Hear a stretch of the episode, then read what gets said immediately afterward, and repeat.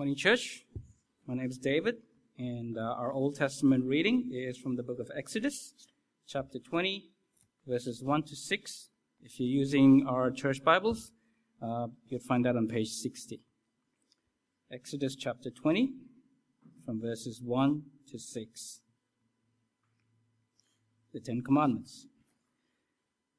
And the Lord spoke all these words I am the Lord your God who brought you out of Egypt, out of the land of slavery.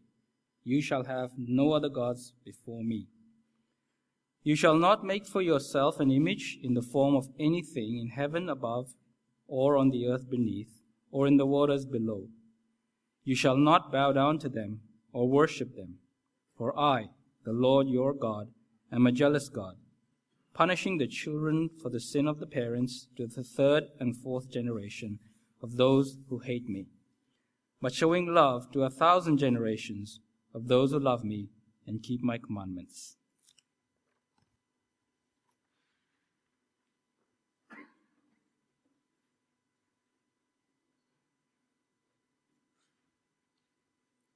Good morning, church. My name's Chris, if we haven't met.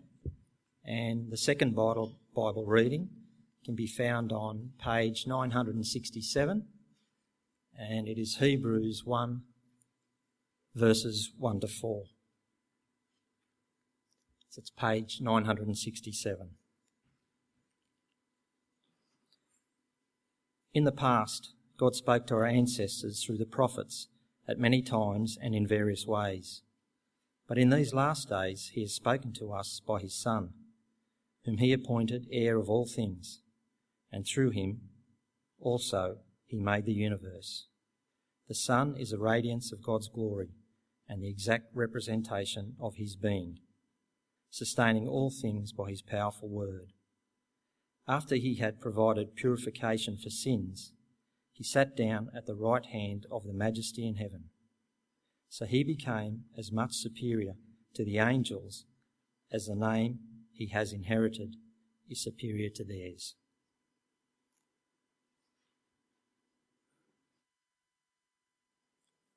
Good morning, everyone. Uh, my name is Vincent. Um, I'm usually from Fairfield. If this is your first time here, I'm one of the ministers over there. So I'm also a guest of sorts today, perhaps not a special guest, just a guest. Um, I feel sufficiently rebuked, Simon, because uh, I did come at 10:31. Um, next time I'll come earlier, and I only knew nine of the commandments, even though I'm preaching on the Ten Commandments today. But but we're looking at the first two today, so hopefully by the end of our series, we'll know the whole lot. Um, why don't we pray and we'll get stuck into it? Heavenly Father, we thank you that you speak to us. We thank you that you are all wise, immortal. We thank you that you are the majestic God, and we are just blown away that you have revealed yourself to us. Uh, today, Father, uh, as we come before you, help us to know you better, to know what it means to worship you alone. And we ask this in the name of Christ Jesus. Amen. Uh, well, as Simon mentioned, today we continue our Ten Commandments series. Uh, if you were here last week, Stephen kind of kicked us off as we looked at the Christian's relationship with the Old Testament law. But today we're really diving deep down into each of the commandments. And today we're looking at the first two commandments. What does it mean for us to worship God alone and to not make idols? And in some sense, as we look at these two commandments, they are the big two commandments. These are the important ones. Um, I'm told, and I'm not really sure if it's true, but certainly it has been my experience, that as you're driving along the road, um, sometimes you'll see speed cameras. But before you see the speed camera, usually there will be three warning signs before the speed camera actually comes up. Um, and so if you're driving along, you'll see the first sign, but the camera won't be there and then the second one, and only after you see the third sign saying there is a speed camera up ahead, then really there is a speed camera up ahead. Now I know at Bossley Park you are all good folks, so none of you will speed anyway. Um, but if you, after you've seen the third one, you've really kind of been told to pay attention. You've really been given your warning, haven't you? And uh, it's the same here as we think about the Ten Commandments today. What does it mean for us to listen to God? Well, these first two commandments that there shall be no other gods, that we should not make any kind of idol of God. They are placed front and center to remind us of its importance, to remind us this is the time to pay attention. Because it does boil down to that, doesn't it? Why should we listen to the Ten Commandments? Why should we listen at all? Well, if God is God, then we should listen. If He is the God who is there, then this is the time to pay attention.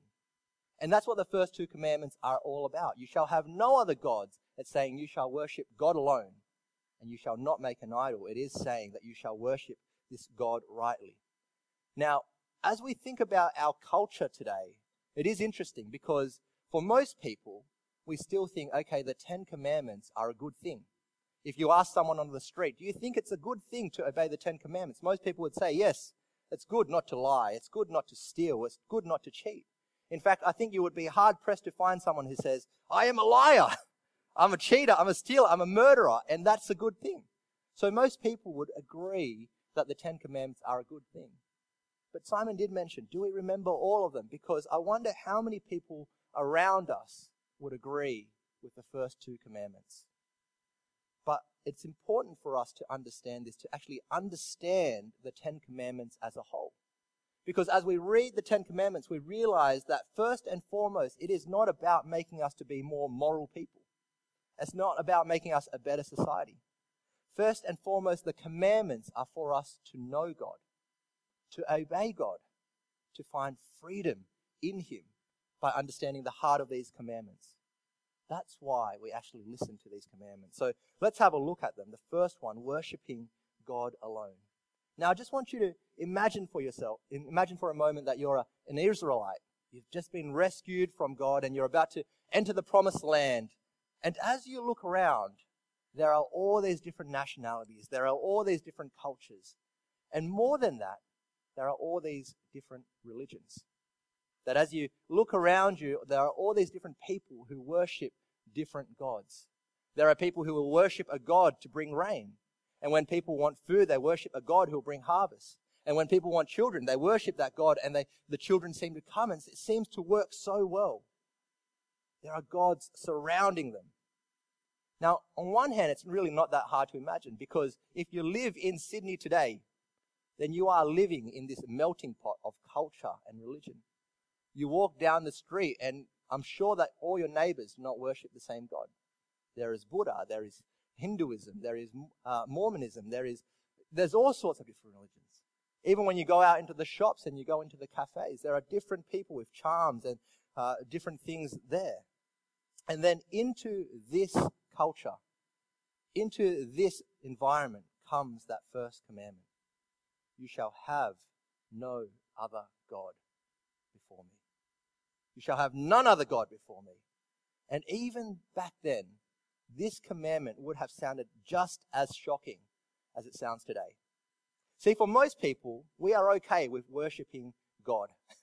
Most people are okay with the yes part of that, the affirmative part of that. Yes, you go and worship your God. You go and trust in your God. It's okay. But what most people find hard, even back then, is the no part. It's often not what you say yes to that makes the difference. It's often what you say no to. Yes, you shall worship Yahweh, but no, there shall be no other God before me. They were to worship God and God alone. And back then it would have made Israel stand out so much. Are you saying that none of these other gods are real? That you can only worship one God? And think about it today. It makes us stand out, doesn't it? Are you saying that Jesus is the only way to God? That there is no other way? It makes us stand out. But why was Israel called to do this? Because it's the truth. Because the God that they worship and the God that we worship is the God that has made the heavens. He is the creator. He is the sustainer. There is only one creator. But what does this mean for us now on the other side of the cross? Well, we see an incredible truth in the New Testament that the only way to worship God, the only way to know God is through Jesus. We read from Hebrews chapter 1 before, where God has said, In the past, He has spoken through many ways, but in this day, in this final day, He has revealed Himself only in one way, and that's through Jesus. Jesus is the creator, He's the sustainer, He is the perfect, exact representation of God Himself. See, what does it mean for us to worship God? Well, it means to come through Christ and Christ alone. What does it mean for us to have no other gods? It means only and completely and wholly in Christ. Or to put it another way, I knew of a preacher who once said, You can either be a Christian or you can be an atheist. Those are the two options. And what he meant by that was you can believe in some God, you can believe in a God, you can believe in anything. But unless you actually believe in Jesus, then you are functionally an atheist. Because the only way to know God is through Christ. That is the only way to worship the God who is there. You see, many people around us say, Yes, I believe in a God. I believe in some kind of God. But when you speak to them, it's not Jesus. And so functionally, they are an atheist. They are not believing in the true God who is there. And it's a strong reminder. This is why, as a church, this is why we preach Christ. We have lots of priorities. We have lots of things that we do. You know, it's great that we have a food pantry. It's great that we feed people different, um, feed those who are needy in the community. But ultimately, our first and our foremost and our primary priority is to preach Christ. Because that is the only way to connect people with the God who is there.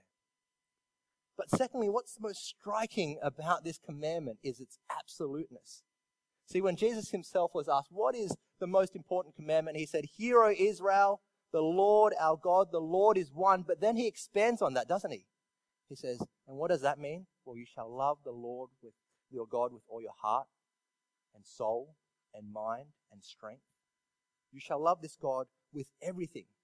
See, to know this commandment, to actually understand it, means that we are actually recognizing that to follow Jesus, to obey Jesus, is a whole of life thing.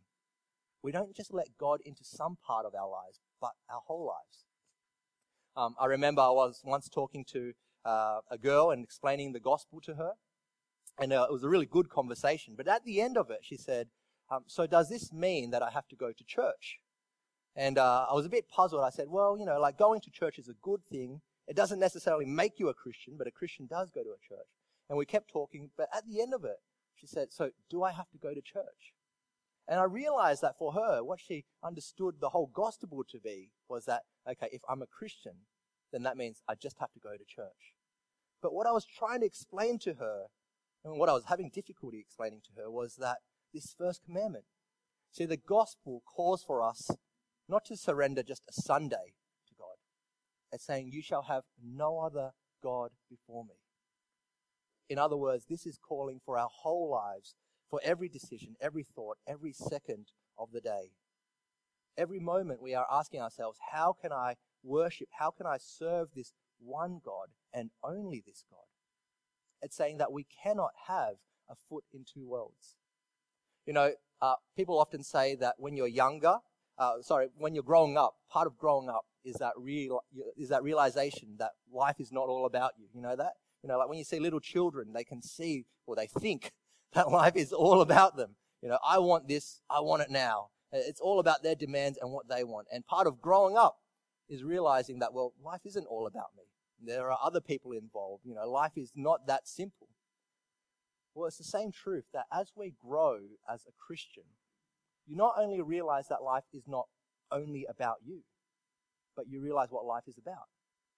As you grow and you mature as a Christian, you realize that actually life is about God that our purpose, our, our, our motivation, who we are as humanity, who we are as a person, what are we made for? We are made to glorify God, to enjoy Him, to worship Him.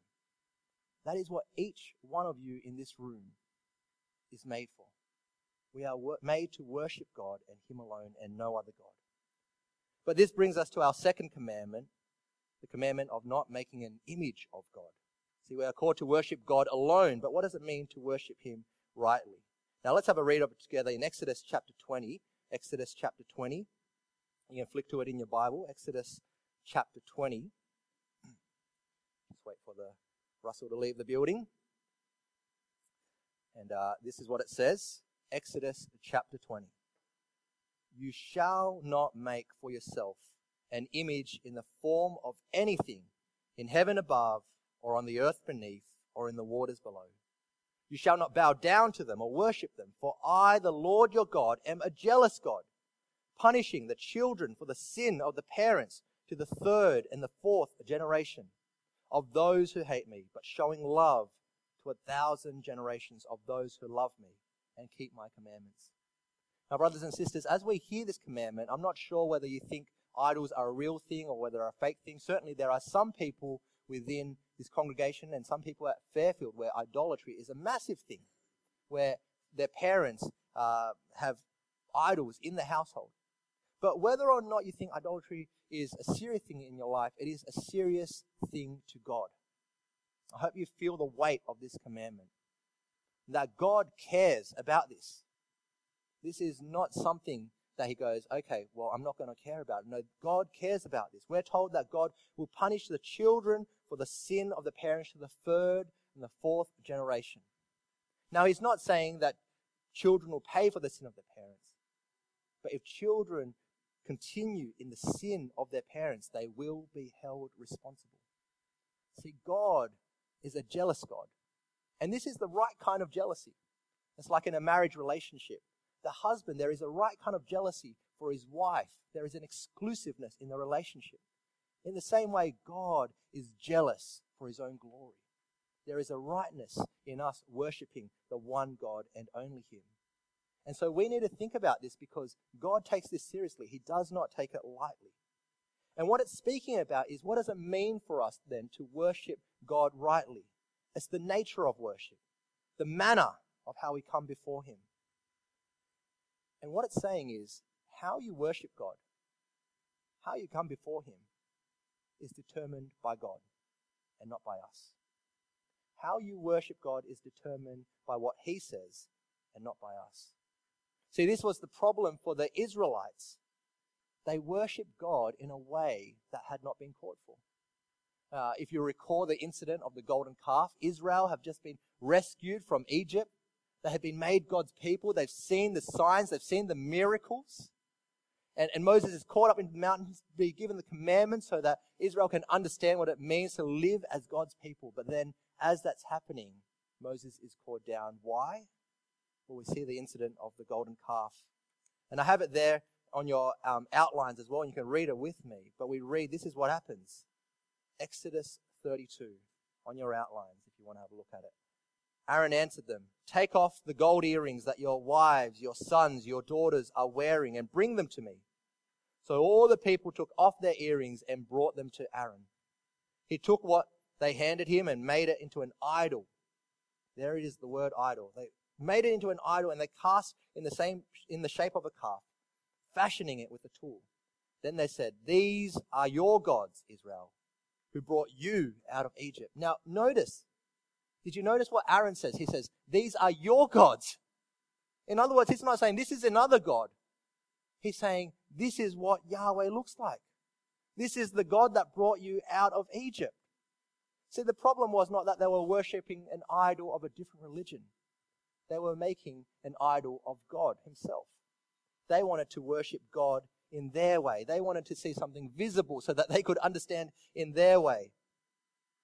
But the problem is that when we're left to our own ways, it doesn't work because our hearts are not neutral. You see, we think we, if we worship God with our own imagination, that it would be a good thing. But the problem is that when we worship God with our own imagination, what we end up with is a God of our imagination. We end up with a God who never says no to us. We end up with a God who says yes to everything that we like.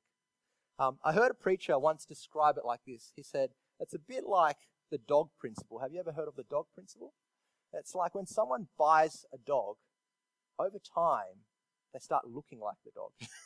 have you guys heard of the dog principle? I don't know. I, my, my, my sister has a dog, so I have to keep an eye on that one. Um, but it's the same here.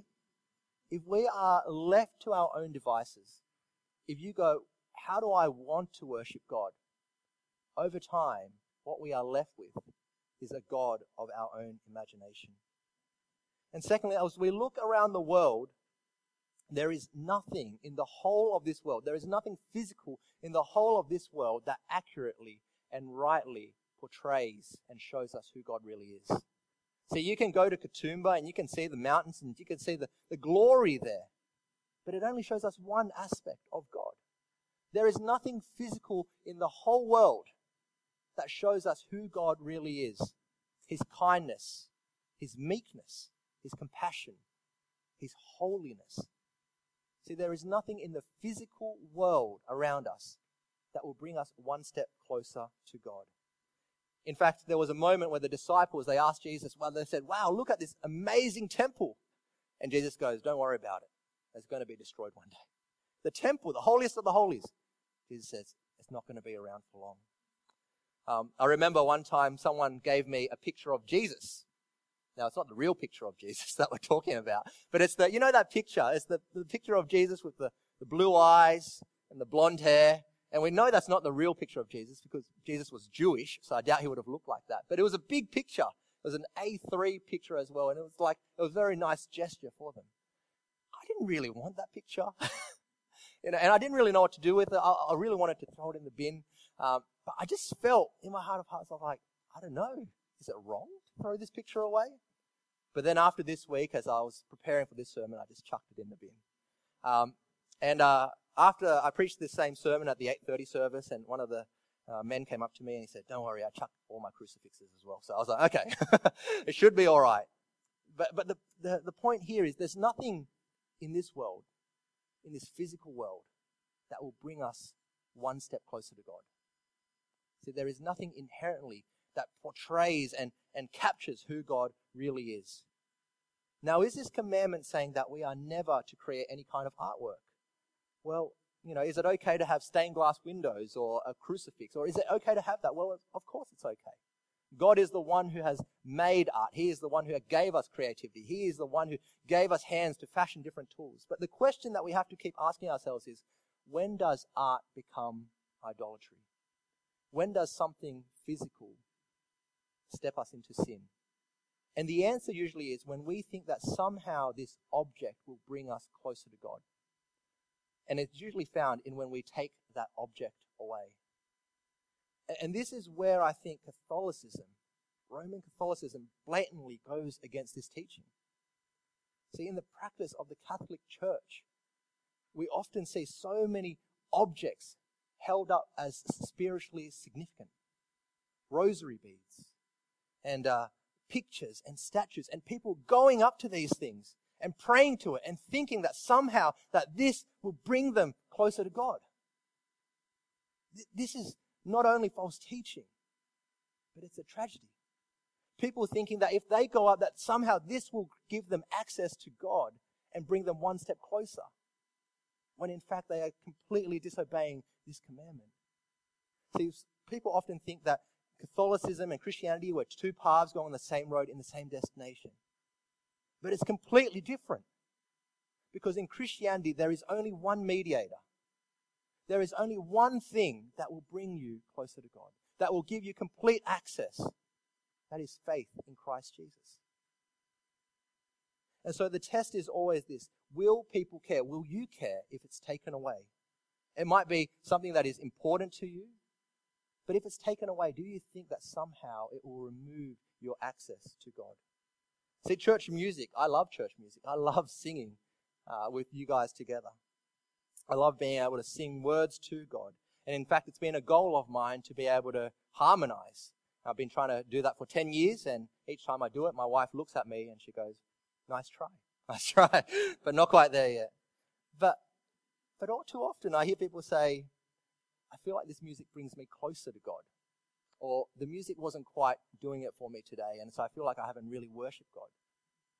Brothers and sisters, if we speak like that, haven't we turned art into idolatry? The only thing that can do that is Jesus himself. See, if we depend on something, an art, a bracelet, a church building, if we feel like we need it to worship, then we have moved towards idolatry. One of the things I love about um, 10:30 at Fairfield is uh, we have children that seem a little bit more crazy than over here at Bossley Park. You know, I just noticed that before the service, I was like, why is it so quiet? but but at Fairfield, uh, the kids are running amok all the times. But one of the things I love is they run to the front of the church. You know, if you've ever been to Fairfield, that is a church building that looks like your traditional church building. It's got that, you know, it's got the high roof, it's got the cross at the front. But I love it when children just run up to the front and play around there Because at the end of the day, there is nothing that is more spiritual about this building that brings us closer to God. The bottom line is that the God and that God, the God that you and I worship is more powerful than we can imagine. Is more glorious than we can ever know. Is more wonderful than we can even think about. And we are invited not to worship the God of our imagination, but we are invited to worship the God who is there. To worship Jesus as he has been revealed in the Word of God. This is why when we come to church, why is it that we hear sermons? Because faith comes by hearing. God has chosen to reveal himself through his word as we hear about his commands, as we hear about what he has done, as we hear about his promises. God says, You can know me. You can know me as I really am. My spirit comes into you so that you can understand and that you can obey me. And the way that we come to Jesus, it's not through an object that somehow gives us assurance that God is listening. No, our assurance comes through Jesus, our great high priest. And so, as we reflect on these first two commandments, that we worship God alone and we shall not make an idol, we worship Him rightly, I want us to bring us back to the start. Remember what Israel heard as they were given these commandments. Exodus chapter 20, verse 1. Verse 1. And God spoke all these words I am the Lord your God who brought you out of Egypt, out of the land of slavery. See, at the heart of our relationship with God is a relationship of freedom. God offers us freedom. Do you believe that? Do you believe that if you follow God, you are actually getting freedom? Jesus himself said, If the Son sets you free, then you are free indeed. Do you believe that? Do you believe that if you actually obey God, that what you get is freedom? See, for many in the world today, freedom is I can do whatever I want. That's freedom. But that's not freedom, that's slavery. When we think that we can live out our lives according to our hearts, that is slavery. And what Jesus says is, I offer you real freedom freedom from sin. But freed for what? Now, here's the kicker freed for what? We are freed to be slaves for God. That's what true freedom is. If you want freedom, live as someone who will obey God. See, we're no longer under the commandments. That's what we learned last week. But we are under the Son. And how do we receive this freedom then? Well, there's an old hymn that says, Trust and obey, for there's no other way to be happy in Jesus but to trust and obey. How do we worship God? How do we gain this freedom? We trust and obey. See, in the coming weeks, we will look at the freedom that God offers. God offers freedom on sex, in the use of our tongues. God is offering you freedom in financial security. God is offering you freedom in your relationships. God is offering you freedom in your workplace to have real freedom. But it comes back to these first two commandments. Are you willing to listen to God on what He has to say in these different areas of your life? Because it starts with these first things. It's calling us to pay attention. If you want to start right, then it starts with understanding we're not about being better people. It's about being people who understand and obey God and find freedom in Him. Will you accept God as He has chosen to reveal Himself? Will you obey God and God alone? And will you trust and obey in Jesus who says, if the Son sets you free, you really are free indeed? Let's pray.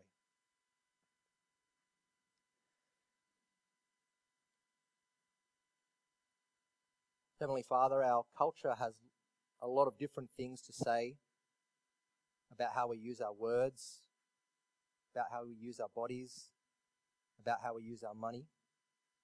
But Father, we pray that you would bring us back to these first two commandments to have no other gods in our life, to worship you rightly. Father, we thank you that what you have to offer us is freedom. So, Father, may we find freedom through our faith and our trust in the Lord Jesus Christ and Him alone. And we pray this in His name. Amen.